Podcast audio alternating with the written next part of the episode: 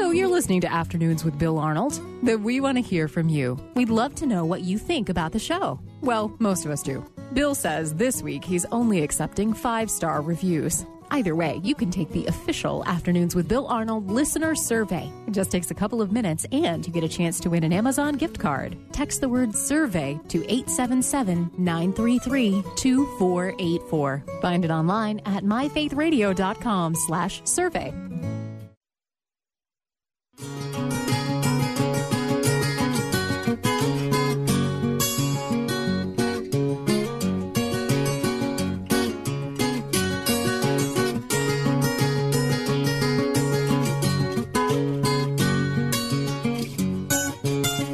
And a warm welcome to Afternoons with me. I'm Bill Arnold. It's been a wonderful hour with Dr. Mark Muska. Thanks again for all the great questions. It makes it so interesting to hear from listeners, and you ask such amazing, great questions. And I think it's a, it's a testament to uh, how smart you are and how well you think. And I'm so impressed. So I, I just love it. And we now are going to uh, get a chance to talk to Rebecca McLaughlin. So I am delighted to be talking to Rebecca McLaughlin. She is a PhD in English literature from Cambridge University and co founder of the Vocable Communications. I hope I said that right. She's a regular contributor to the Gospel Coalition, and her new book, Confronting Christianity 12 Hard Questions for the World's Largest Religion, uh, has my immediate attention because of all the great questions she asks. Welcome to the show, Rebecca. Hi, Phil. It's great to be here. you you are not afraid to tackle the tough ones, are you? Ah, well, I don't know if I'm not afraid, but I, am foolish enough to, to do it nonetheless.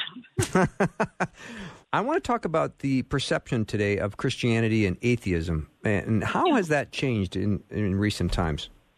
When I was was growing up in the UK, um, there was certainly a, a strong sense of um, within my peer group and a kind of pretty secular and academic um, environment that Christianity was declining and that really atheism and particularly a, sort of secular humanism that, that wants to hold on to a high view of um, human value and human equality without the need for God was going to fairly effortlessly replace Christianity in the coming decades. Mm-hmm.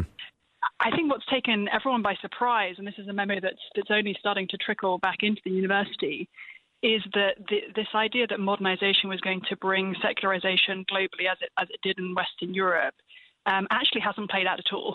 in fact, if we're looking forward to the next um, generation, next couple of generations, we're actually going to see an increase in religion globally, um, a, an increase in Christianity, a significant increase in Islam, and the proportion of people globally who are identifying as, as non religious, be it atheist, agnostic, or just of no particular religion, is actually going to decline. Oh. So I think that's kind of a shock, a shock to the system for many of my non-believing friends. Oh, it is indeed. What would you think would be the most controversial uh, point of, of Christianity today? I think for us in uh, today's sort of Western culture, the the issue um, that can be most pressing is the questions around sexuality. Mm-hmm. Uh, for many of my friends, a lot of my Christian beliefs can seem like delusions to them, and you know things they, they might think I'm, I'm gullible for believing. But when it comes to Orthodox Christian beliefs uh, in, in, terms of sexuality and, and in terms of marriage, um, I think there we cross over in the minds of our friends from delusional to bigoted. And so there's a kind of moral force to the objections to Christianity there. Um, I would love for you to say more about that because I think that is one of the uh, hottest topics right now. And it's one of the ones where uh, Christians feel like they're going to be persecuted and they're going to be uh, labeled and they're going to be made fun of. And I just want to make sure we have the strength and we're not backing down from our position. Yeah, and I think that, I mean, we, as Christians, we should never uh, shy away in some ways from being persecuted. That was what happened in the early church. That's true. happening to many of our brothers and sisters globally. And, and actually, the reality that we're experiencing in, in the West here of it being, in many ways, very comfortable to be a Christian is what is more atypical. So, on that, on that first point, I don't think we should worry about being persecuted in some senses. Uh, on the second point, I think that, that we have a real problem in the church that we don't actually understand the gospel logic that stands behind what the Bible says about sexuality. So many of, of my Christian friends and folks I get to chat with know that the Bible you know, ha, has um, clear boundaries around sex and um, you know, that, that that's preserving sex for marriage between one man and, and one woman for life. And they know that there are particularly prohibitions around same same sex relationships of a sexual nature, um, meaning that we can't, as Christians, embrace same sex marriage.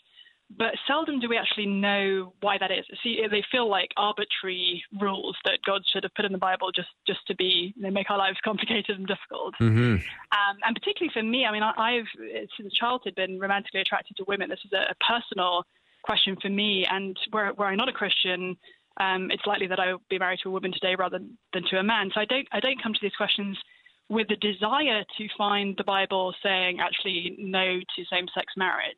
But as I've dug more and more into the scriptures, I've been more and more convinced that what lies at the heart of, of biblical sexuality is actually the gospel. Because if we look in the, the Old Testament, we see this incredible metaphor of God and his people being compared to a faithful husband and an often unfaithful wife. Mm-hmm. And then in the Gospels, we see Jesus stepping onto the human stage and declaring that he is the bridegroom. And we see John the Baptist saying, you know, my joy, I, I'm so full of joy because I'm like the friend of the bridegroom when the bridegroom's shown up and Jesus is the bridegroom. We're thinking, well, if Jesus is the bridegroom, who's the bride? And we get the answer to that question bubbling up in multiple New Testament texts, not least in Ephesians 5, when Paul describes human marriage as a little sort of scale model of Christ's relationship with the church. And then we see it massively coming back with a bang in the book of Revelation when the, uh, the angels announce that the wedding of the Lamb has come and Jesus' marriage to his church brings heaven and earth back together. So as we as we approach questions of sexuality of any sort within a biblical framework, we've, we've got to realize that it's actually all about giving us a glimpse of Jesus' love for us.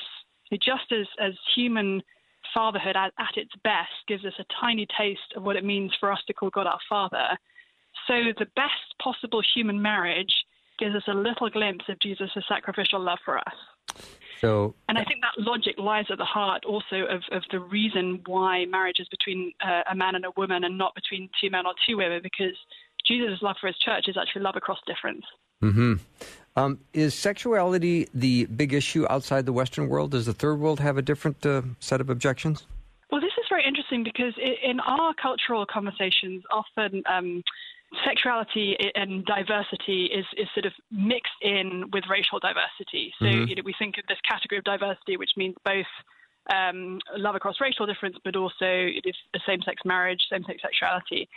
Actually, if we look in, in global terms and, and we look at um, folks from non-Western cultures, uh, there's much less acceptance of, of same-sex sexuality. So it's interesting if, if our friends are, calling anyone who would stand against um, same-sex marriage a, a, bigot and a, equivalent to a, a, racist, you know, sort of comparing the the gay rights movement today to the civil rights movement of, the 60s, most of the people they're dismissing in, with that language are actually not white.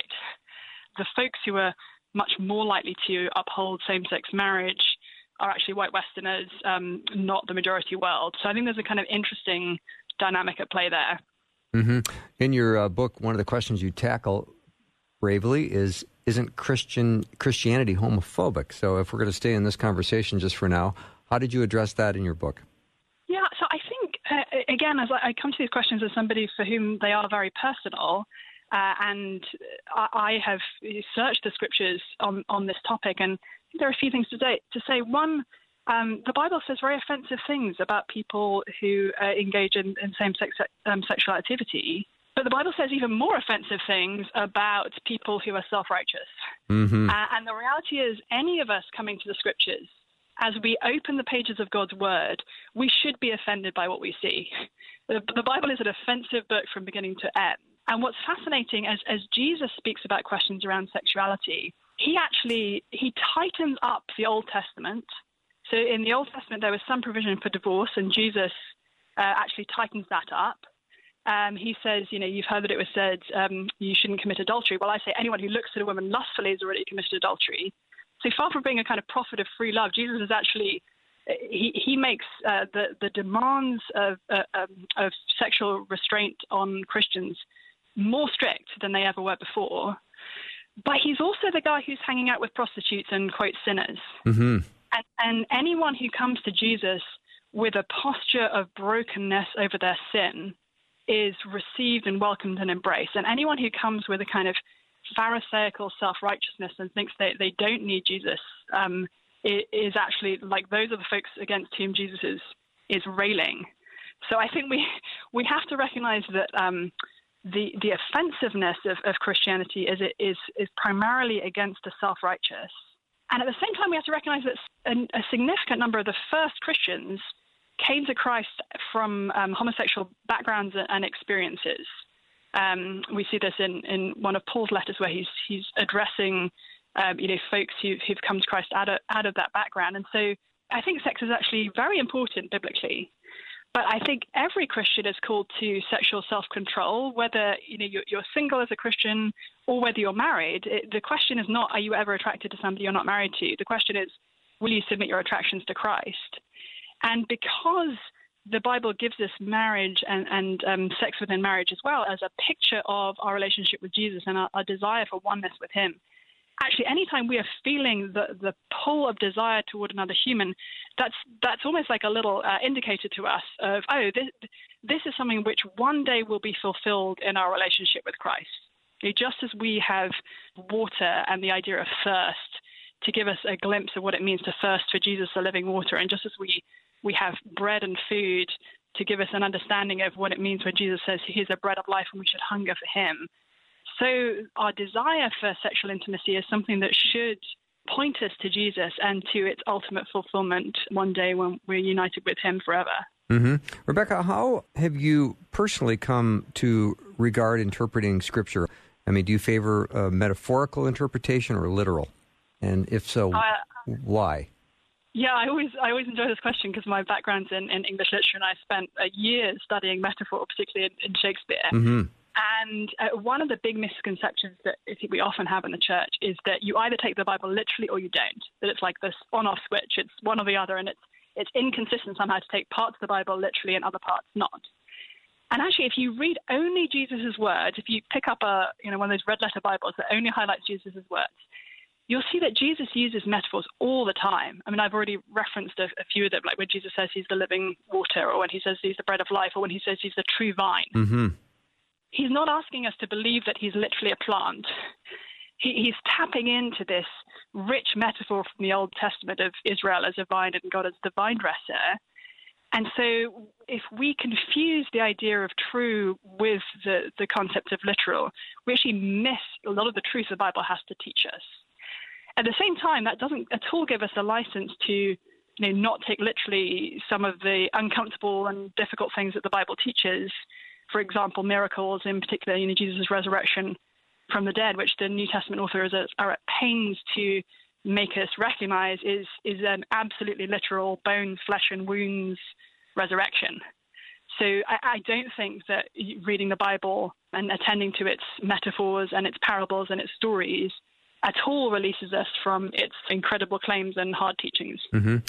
Rebecca McLaughlin is my guest. She has written a book called Confronting Christianity 12 Hard Questions for the World's Largest Religion. We will take a very short break and be back with Rebecca in just a minute.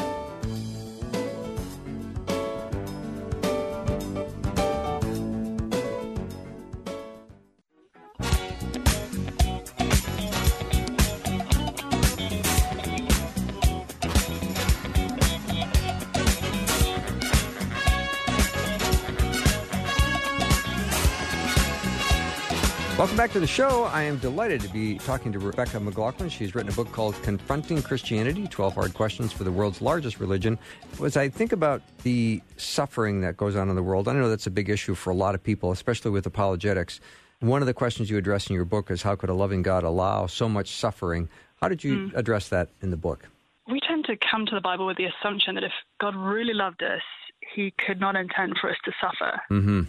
And th- there's some you know, logic to that, but actually that assumption crumbles on pretty much every page of the scriptures. it does indeed. Uh, the Bible is written almost exclusively by suffering people and for suffering people. I think it's possible that the Song of Songs doesn't speak much to suffering, but otherwise, pretty much every other book of the Bible is very real about suffering. Mm-hmm. And I think, as with any other aspect of our life, God has, has built into our experience ways in which we can engage with, with him and meet with Jesus. And I think what's what's unique about the Christian faith when it comes to suffering is that the suffering of an innocent man, beaten, humiliated, abandoned, abused, dying on a cross, is right at the heart of our faith. It is literally the central peg of Christianity. And, uh, and that is a, a brutal experience of suffering that is then redeemed through the experience of, of the resurrection. And so we as Christians are called to meet Jesus in our suffering, terrible as that may feel at the time, um, but we are also called to a suffering that, that has at its foundation a hopefulness that we're engaging with the one man who can call dead people out of their graves and who mm. will one day wipe away every tear from, from our eyes. And the, the, Bible passage that I find most helpful on this question is actually in, in John's Gospel when Jesus um, is called by Mary and Martha because their brother Lazarus is sick and he's dying.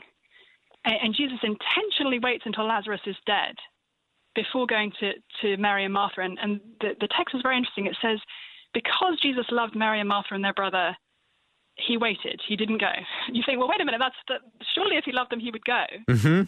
But he doesn't. He waits, and then when he comes to Martha, he has this extraordinary conversation with her, where he points out that what she thinks is her greatest need is for for him to raise Lazarus from the dead, but actually, her greatest need is for him, and that's when he says those famous words, "I am the resurrection and the life." Um, anyone who lives and believes in me will never die. Uh, and so I, I, think that's a beautiful moment of the Bible showing how we meet with Jesus in our suffering. But then we have Jesus going to the graveside with the sisters and weeping over Lazarus, and the marvel of the Son of God sort of shedding tears over the death of this man and the suffering of his friends. And then we see Jesus raising Lazarus from the dead. And I think those those four moves to me, give us a rich biblical theology for understanding suffering and knowing that it's a place where we meet Jesus and where we can trust Him um, to bring to completion what He's promised for us. Rebecca, that, those two responses, the the one to Martha, you know, he kind of gets in her face a little bit. I'm the resurrection and the life, and with Mary, he just weeps, and I think it's so beautiful on so many levels. Am I? I ask myself, am I always willing to step into people's discomfort? I mean, Jesus knew what he was going to do to Lazarus, yet he spent time just weeping with Mary. Yeah, and that's the crazy thing that he knows the end of the story all along. I know. Uh, he's and yet he's with us in it, and that is something that we as Christians can cling to every day of our lives. I'm, I'm, I agree. All right, another question that you address in the book, and I love this one because this comes up all the time. I mean, really, mm-hmm. how could a loving God send people to hell? I think this is the only truly, genuinely hard question that I address in the book. And I don't say that to minimize the challenge of the other ones. Okay. But because I think, uh, from a from my perspective as a Christian, this is this is really where the, the rubber hits the road, and it's the the hardest question to grapple with. At the same time, it, it's a beautiful question because it forces us to to share the gospel with people. Um, and I think one of the misconceptions that people often have about hell, actually, whether they're Christians or not, is they think that of hell primarily as a place to which people get sent mm-hmm. on the basis of you know seemingly arbitrary beliefs. And in fact, I think the, the biblical picture of hell is, is far more relational than that. if, as I was saying earlier, if Jesus is the living water, then to be without him is to be desperately thirsty. If he is the bread of life, then to be without him is to, to be painfully hungry. And if he is the light of the world, to be without Jesus is to be lost in the darkness. And the, the, the Christian faith opens up for us the possibility of coming back into relationship with the one who made us and into a relationship that's actually far more intimate than um, than even you know, the picture that we, we get of, of relationship with God and, and Genesis of, of Adam and Eve um, before they, they sinned, where they knew God as creator, but not as not as savior, not as lover, not as um, one body with them. Um, but just as with any other marriage, if if we reject that offer, that proposal from Jesus, uh, he will ultimately reject us. Um, I think of you know my my husband proposed to me, I guess nearly 13 years ago now, and if I had said no to him, for me to turn around now and object to the fact that I didn't get to live in his house with him and I didn't get to be intimate with him in all these ways, and I didn't get to raise children with him. Um, you know, would raise, raise the question of, well, you, you had that option and you you turned it down, and now you're you're facing the consequences of, of that choice. Um, and likewise, I think Jesus offers himself to us, uh, and um, if we turn away from him now, uh, that door won't always be open. It, it, it's open for a long time, but one day it'll shut, and that's when we will recognize quite how much we have lost. Wow, that was really beautifully stated because it's so relational, isn't it? Yeah, I think that the the Christian message is. Mm-hmm. Rebecca, talk a little bit about the nones, the people that are going, ah, uh I got nothing. I, I'm just, my religion is zip, zilch, nothing. Yeah, there's an increasing phenomenon, particularly in, in the Western world, although it's it's happening in. Um, I was reading an article yesterday about how it's happening increasingly in majority Muslim countries as well, of people saying, you know what, I I don't see myself as religious. And actually, a significant proportion of, of religious nones in America do say that they believe in God in one form or another, but they wouldn't affiliate with any particular religious tradition. Mm-hmm. It is growing proportionally in the US, and it can feel like, oh my goodness, this is just like a, a massive wave that's washing over America, if you track generation to generation, people who are brought up as Protestant in the US have an 80% chance of still identifying as Protestant as adults. Hmm. Whereas people who are brought up non religious have only a 60% chance of still identifying as non religious as adults. It's quite an unstable category being non religious. And there's also a fascinating uh, wealth of data around the fact that regular religious participation, so going to church once a week, is demonstrably good for your mental and physical health and for your um, you know, the way that you relate to others in the community. So we all know that eating more fruits and vegetables is good for us. Turns out going to church once a week is equivalently good for you health wise. People who go to church every week give three, 3.5 times more money to charity than, than their non attending friends. They volunteer twice as much. They're half as likely to be engaged in domestic violence. They're less likely to commit at least 43 other crimes. The list goes on and on and on. Mm-hmm. So actually, the, the benefits of regular religious participation are quite substantial. And so the idea that actually the world would just be better off if, if we gave up on all this religion business is is verifiably untrue. Fascinating. Rebecca, I think I want to start a new movement called Eating Fruits and Vegetables While Attending Church. Uh, they cover right. a couple of bases at once. And not smoking. yes, exactly. You are so interesting. I'd love to have you back. Uh, thank you for being a guest. All right. Thanks so much. It's great to be with you. You bet. Rebecca McLaughlin's been my guest. Her book, again, is Confronting Christianity 12 Hard Questions for the World's Largest Religion. We'll take a short break and be right back in just a minute.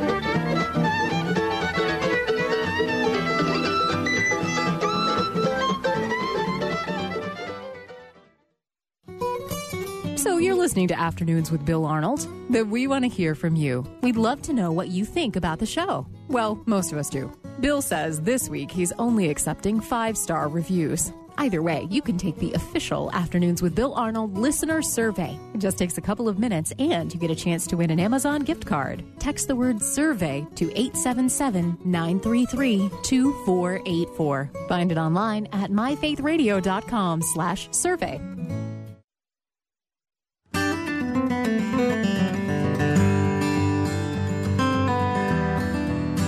Welcome back to the show. You know, most of the time, adults surround kids to share the love of Jesus to them. In the case of my guest, it was a group of kids that surrounded an adult to share that love. And that man heard and received the gospel. My guest, Bill Butters, has had kind of a rough and tumble history of high school, college, and professional hockey. Today, he spends his God appointed time surrounding himself with any and every group he can share the love of Jesus with. Bill, welcome to the show. Well, thanks, and uh, thanks for having me. I'm looking forward to chat with you guys. Yeah, well, I had uh, the pleasure and I, I, of hearing you present. Unfortunately, it was at a funeral of a friend, uh, so that was not easy for probably uh, either of us because you loved this person as well. but there was a sense of urgency you spoke of, which to me is was so significant because you had had a conversation with someone else who was kind of at the end of his life, and he said to you, "Why didn't you talk to me about this earlier?" Yeah, um, I met a kid uh, on the way to kindergarten. His name was Len Smith, and uh, we became childhood friends and teenage friends, high school friends, and then uh, we went to different colleges, but we remained friends. He was the best man at my wedding, and I played pro hockey. He went on to a business career, and in 1980, we're celebrating in Minnesota the the Miracle on Ice. But in 1980, um, as you said in the opening, a, a group of young 12 year old boys led me to Christ. And since that time, I've been sharing the gospel, but not with my close friends because um, we just don't talk politics. We don't really get much past the surface stuff for mm-hmm. whatever reason. And uh, so my friend um, at age 67 uh, got the bad news. He had a, a stage four brain tumor, inoperable and I watched this healthy man, my best friend, uh, slowly kind of start fading away from a cane to a walker to a wheelchair to then just bedridden.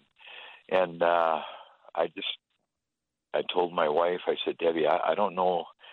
I think I know by the way Smitty acts, but I've never talked to him about his faith in Jesus. So one day uh, we had driven up and we're just sitting with he and his wife, and I said, Smitty, you know what I do for right? He goes, yeah, you, you talk to hockey players about Jesus.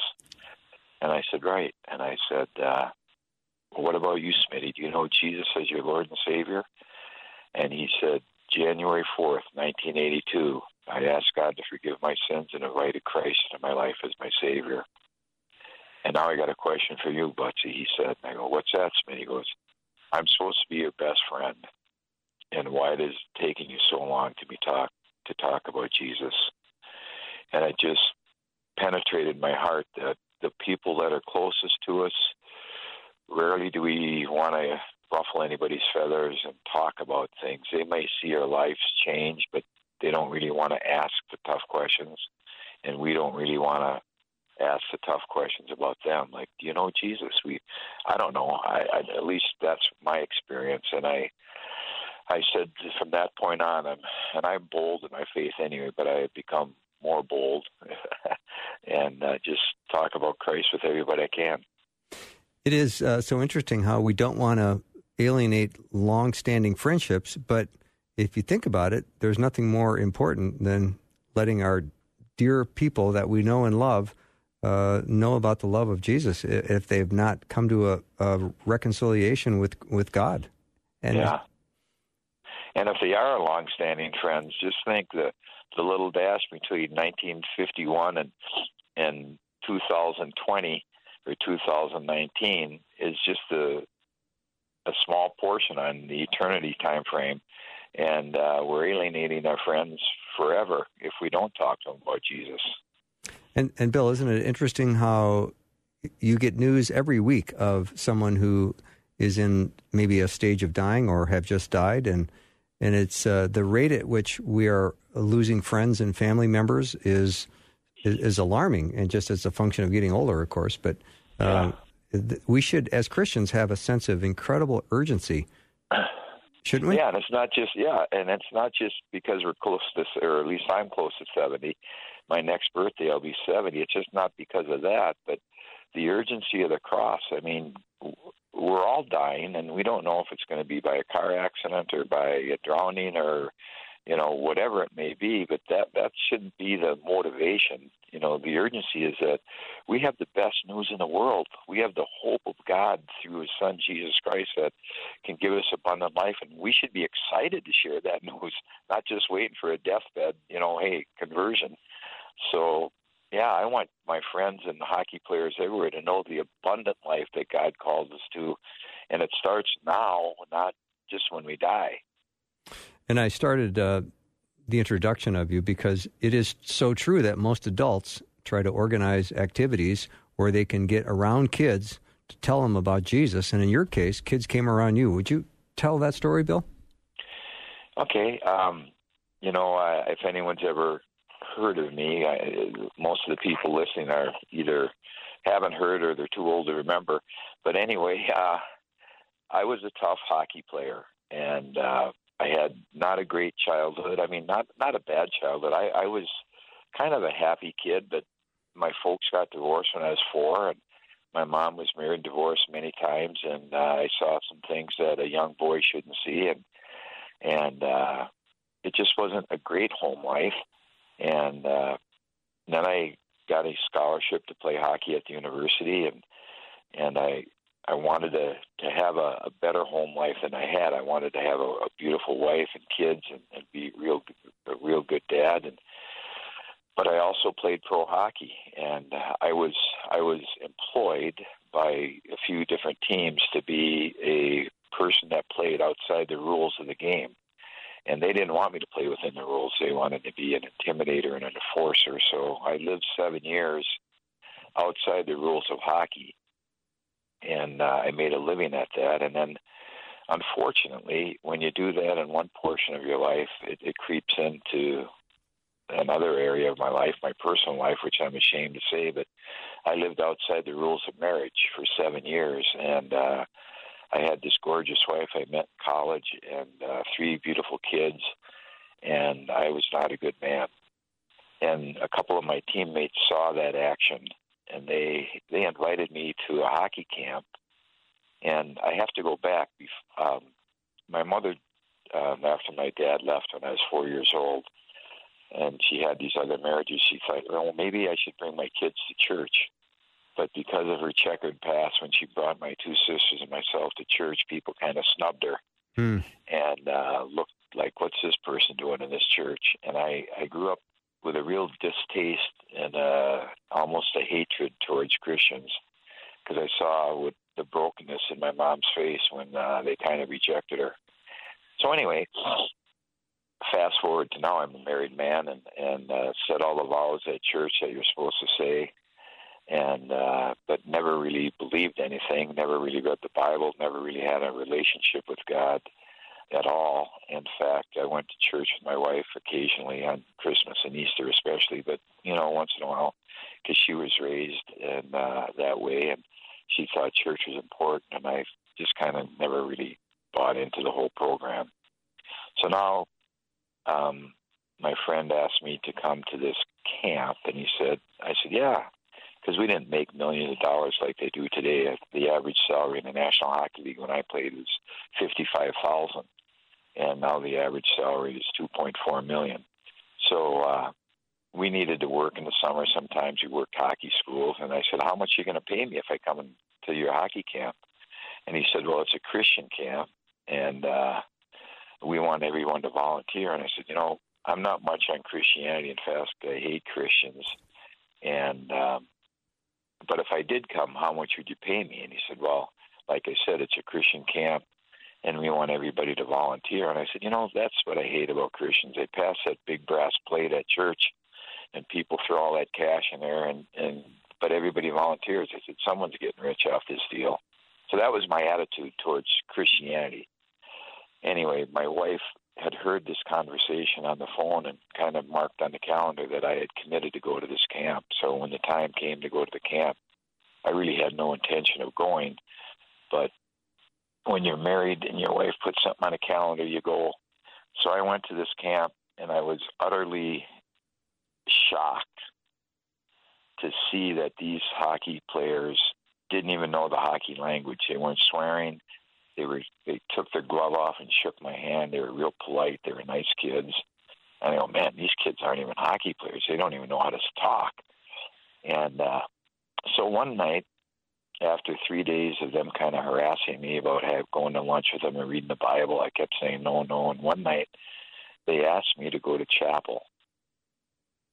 And at that chapel, I heard that I had a heavenly father, and I didn't even have an earthly father, but I had a heavenly father that loved me so much that he sent Jesus, his son, to pay my penalty. And then they used this hockey analogy that the goalie if he gets a penalty in hockey, he never has to go to the box. But the coach picks a teammate, and that teammate will go serve him. And that's just like, just like our Christian faith. God, our heavenly coach, chose a teammate, his son Jesus, to go to the penalty box, not 85 feet from the bench, but the cross at Calvary, to take away your sin and your shame and your guilt and give you a new life.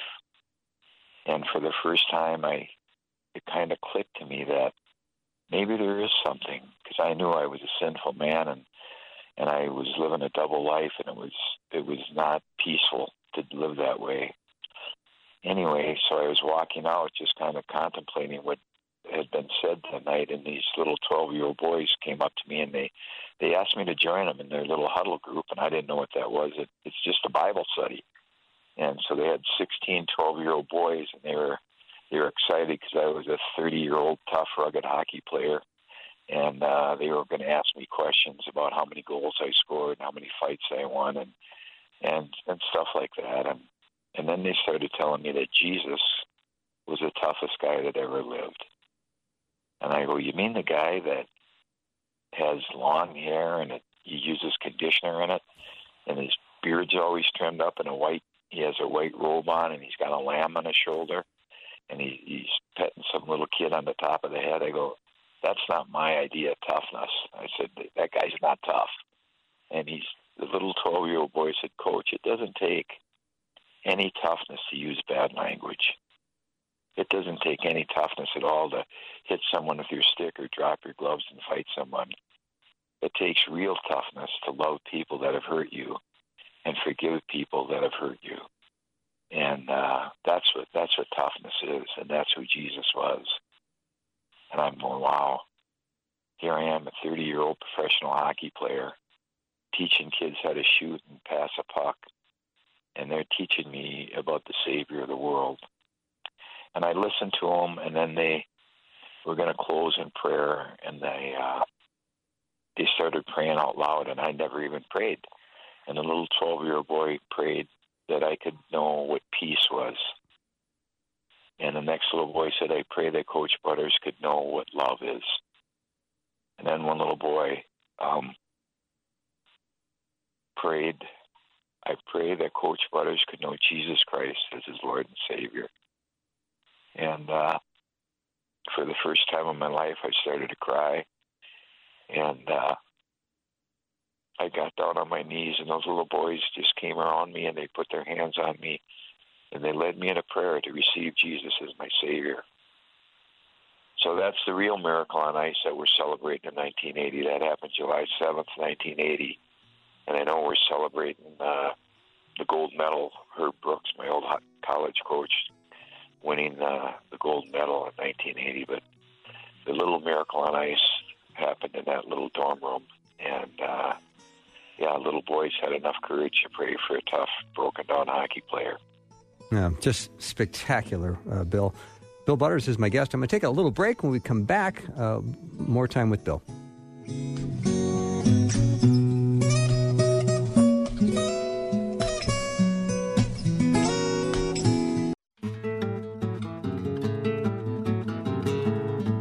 Welcome back to the show. So glad to be talking to Bill Butters today. He's a former professional uh, hockey player, and now he is spending all of his time and energy sharing the love of Jesus uh, with groups and, and hockey groups and uh, players and teams. And so, Bill, when you get a chance to talk to groups and chapels and and you get them together, what are what's the tone? What are their what are the ears like when they are they listening and hearing? Are they uh, warm and receptive to the gospel? What, what's your feedback? Well, it's funny you ask that. our chapel lesson this this week, actually, for the teams I meet with, are, are the uh, the parable of the sower, and uh, Jesus is using the the analogy of the farmer sowing his seed, and some fell on hard ground, and some fell on rocky soil, and some fell on thorny soil, and some fell in good soil, and and that's the temperature of the locker room. I mean, some people are hard-hearted at first, some people, you know, they get excited, they get inspired, and it, the, the seed springs up quickly. And then as soon as they get a little pushback, they kind of fade out. And then some just they they get excited and they come for a few, and all of a sudden the pressure of not scoring or you know what the pro scouts are saying about them or whatever you know kind of chokes out and they kind of pull back. But then there's some guys that hear it and they receive it and they just grow and parable of the sower is the world. You know, it's just that's how it is. But most guys, whether they're pro hockey players or Division One college or, or Squirt A or Bantams, whatever teams I meet, everyone is hungry to be loved by someone, and everyone wants to be accepted. And when I tell them that God loves them no matter what, and Jesus loves them no matter what, and you can be forgiven. And then I don't know if you've ever been to a hockey game, Bill. I'm sure you have, and maybe your audience has. But every 20 minutes, a miracle happens at an ice hockey rink. The end doors open up, and the Zamboni comes out, and it t- picks up the brokenness, the broken sticks, the spit, the snot rockets, the broken ice, and it picks all the stuff up and lays a smooth, warm layer of water, and it fills in the cracks, and it gives us a clean sheet of ice. And that's what God will do for your, our lives. I tell them, you know, God will pick that stuff up if you've got come from a divorce, if your girlfriend's dumped you, if you're not on the first line. God can use that. He can give you a clean sheet of ice, you know, to skate on. I guess that's a long answer to your question. I love it, though. Some people say, "Yay, I want to learn more." Some people say, "Ah, it's not for me." But the, the, there's a couple of guys from foreign countries that really they don't have much faith across the pond in a lot of places. But when they come and they hear, because they've never opened up a Bible and they've they just it's hearsay, and even in America and in Canada, it's it's mainly hearsay. People, whether they're men or women, have rarely opened up the Word of God. And you know, it says in Romans twelve, um, do not conform any longer to the pattern of this world, but be transformed by the renewing of your mind. Then you'll be able to test and approve what God's good, pleasing, and perfect will is. And when they see that God's word can transform them and the Holy Spirit can empower them, it's it's life changing still today. So it's the most exciting job that I've ever had. You know, it's interesting when you know younger athletes are striving for significance. Um, it's hard for them to understand that, that God has a plan and God loves them and God wants them to surrender their authority to Him. Um, and I think of uh, Mark eight thirty six. When you think of uh, the passage where it says, "What good is it for someone to gain the whole world yet forfeit their soul?" You think of some of the the money that athletes are getting paid today. And I recently heard a discussion that Aaron Rodgers said where he just kind of has abandoned his faith and has now be, sort of become more agnostic or atheist saying that why would God, you know, want to send the majority of His uh, creation to a fiery hell? The bad thing is that's bad theology because God, if you read the word, says he he's slow. Jesus is slow in coming because he doesn't want anyone to perish. Right. We're sending ourselves there by the choices we make. God's not sending there. You know, it's just like getting a, a, an invitation to a wedding. I think I shared that at the funeral. I mean, it says RSVP. You know, everybody's invited, but how do you respond? You know, RSVP responds to who played. God says, you know, I love you. Do you love me back? Accept my son. Accept my invitation. So God's not sending anybody there. Yeah, but it's not very often that a person who is saying something like that gets corrected with good theology and sound doctrine. Yeah, and that's why I mean, I I'm just a hockey player, and I'm not the brightest bulb on the tree sometimes. But I'll tell you, God, God I've had surgeries on my shoulder, on my nose. I take medication for seizures that I've, I've had so many concussions. But the greatest surgery he ever performed happened in that dorm room in 1980 with 12 year old boys. I mean, they were smelly, they were stinky, they they didn't have their doctorate degree, they didn't have their scrubs on, but God used them to take away my heart of stone and give me a heart of flesh. Yeah, and I- and you know that that is the beauty of the gospel. God can take away Aaron Rodgers' heart of stone. He can put in a heart of flesh. He just has to let the Spirit of God touch his heart again. And Bill, I'd say those little twelve-year-old stinky group of kids were leading with love. They they loved oh, yeah. Coach Butters, didn't they? They did, and you know I like to put four or five golf balls in my mouth and take my tooth out and you know do stupid stuff, and uh, you build a relationship with kids and and all of a sudden they see that you care about them, so they're going to be caring about you, and they're going to be caring about what you say. And that's that's the beauty of relationships. That's the beauty of God. That's why He came to, to earth at Christmas. You know, we celebrate God with us, Emmanuel. He came to show us He cares and loves and wants a relationship. And once we enter into that, it's beautiful. Mm-hmm.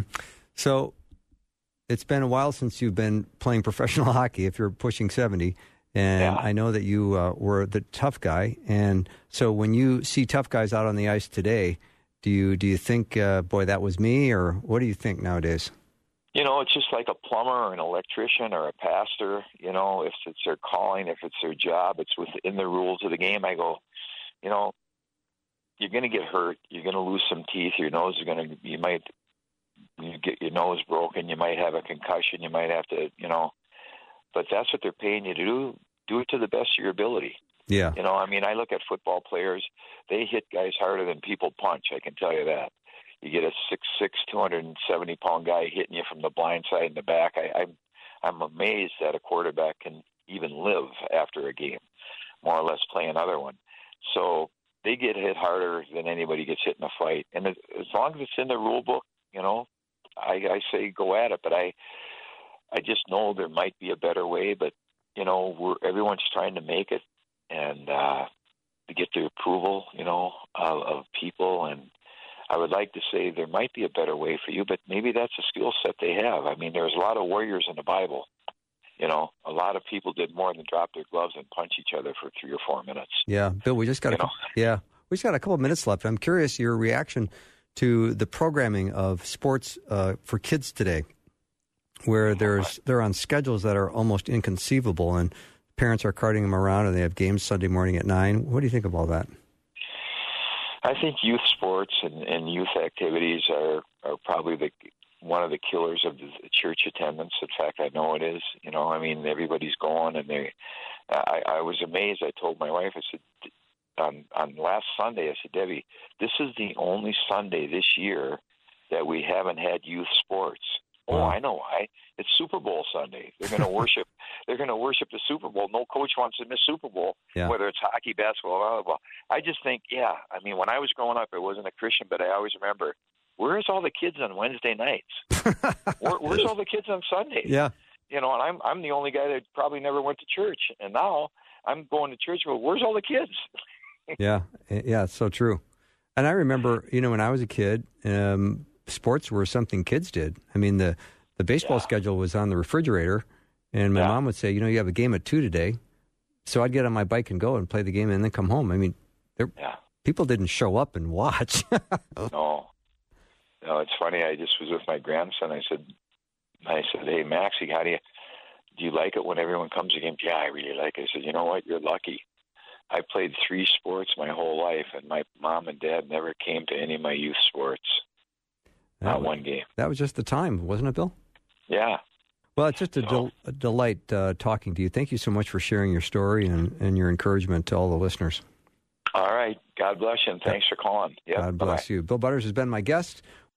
That's all the show we have for today. Thank you so much for tuning in, and thank you for being such uh, great supporters of Faith Radio. It means the world to me. I hope you have a wonderful night. Psalm 20, verse 4 says, May He give you the desires of your heart and make all your plans succeed. Time to ring the bell. See you next week.